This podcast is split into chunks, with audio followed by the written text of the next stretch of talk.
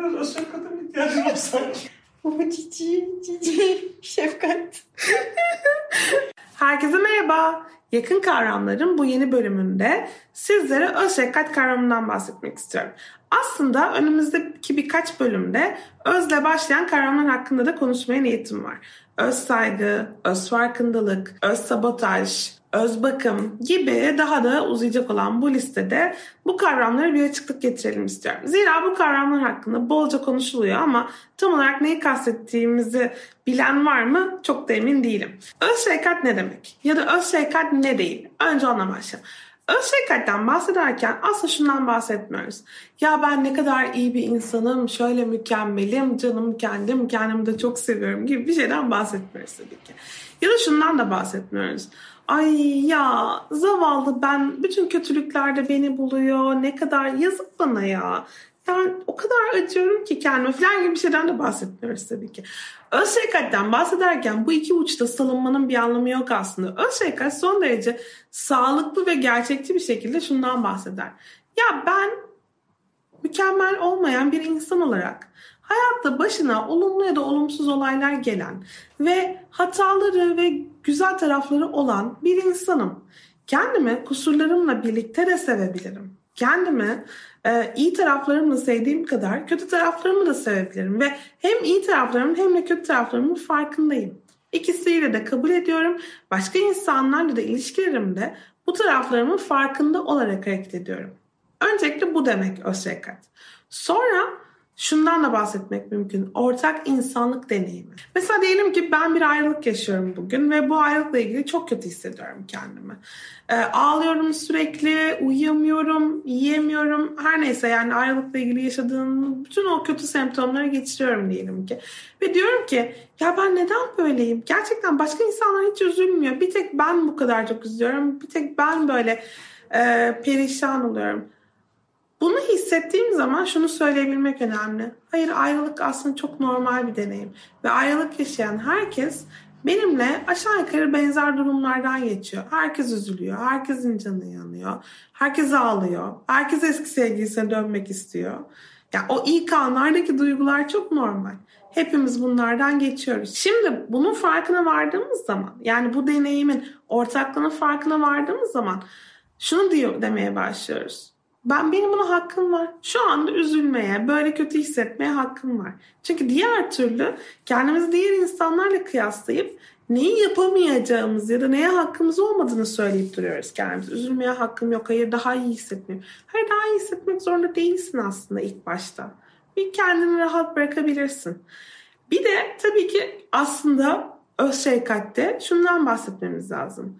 Ben bugün bir arkadaşımın başına bir şey geldiği zaman ona nazik, anlayışlı, tatlı davranabiliyorum ama aynı şey kendi başıma geldiğinde ay ne kadar beceriksizim, ne kadar bu, bu hiçbir şeyde elimden gelmiyor. Hiçbir şeyde yapamıyorum. Hiçbir konuda da başarılı olamıyorum duygusunu. Kendime yapıyorum. Niye ben aynı şeyi bir arkadaşıma söylemiyorum? Neden sevdiğim insanlara karşı daha nazik, daha anlayışlı, daha şefkatliyken kendime karşı değilim?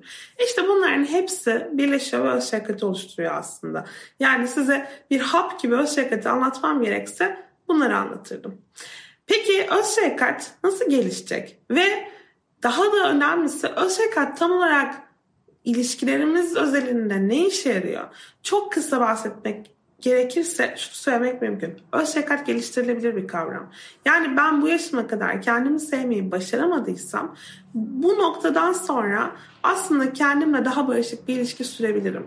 Nasıl? Yani böyle bir anda bu değişmeyecek tabii ki.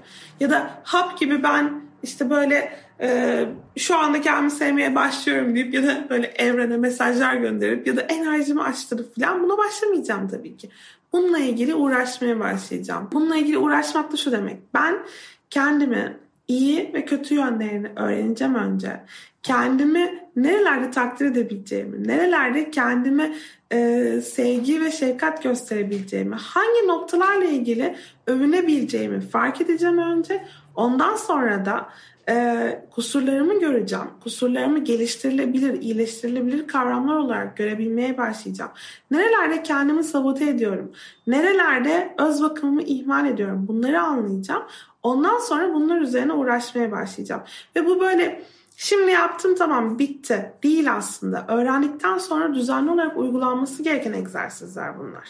Ve dediğim gibi bununla ilgili e, literatürde çok güzel çalışmalar var. Yani öğrenilebilir bir kavram. Ve bunu öğrenmek neden önemli? Ben kendimle barışık olmazsam, yani hani belki çok klişe bir kavram olarak düşünülse de değil. Ben kendimi sevmezsem bir başkasının beni sevdiğine inanmam mümkün değil. Çünkü sürekli şu duyguda oluyorum. Her an hatalarımın farkına varıp beni sevmekten vazgeçebilir karşımdaki. Bu duygu çok rahatsız edici bir duygu. Çünkü karşımdaki insana hiçbir zaman yüzde yüz güvenemiyorum. Hiçbir zaman beni yüzde yüz sevdiğine, her özelliğimle beni kabul ettiğine inanamıyorum. Bu da ilişkide sürekli tetikte olmamı ve her an terk edilmeyi beklememi sağlıyor.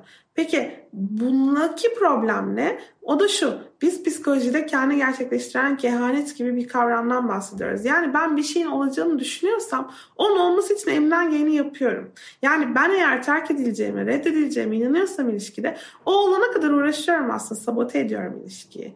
Ya da başka bir şeyden daha bahsedelim. Ben eğer kendimle ilgili olumsuz düşüncelere sahipsem karşımdaki insanın da benimle ilgili olumsuz düşüncelerini duymak benim kendime dair inancımı onaylıyor. Evet ben kendimi doğru tanımış. Bak gördün mü diyorum.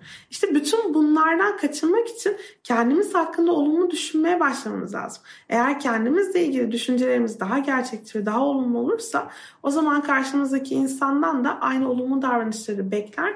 Böylece sürekli olumsuz ilişkiler döngüsü içerisinde olmak zorunda kalmayız. Neyse dediğim gibi bu öz şefkatin çok kısa bir özeti ama umarım işinize yaramıştır. Önümüzdeki günlerde yakın kavramlarda bu kavramlar hakkında daha fazla konuşacağız. Özde başlayan kavramlara bakacağız. Sonra tabii ki başka kavramlar hakkında da konuşuruz.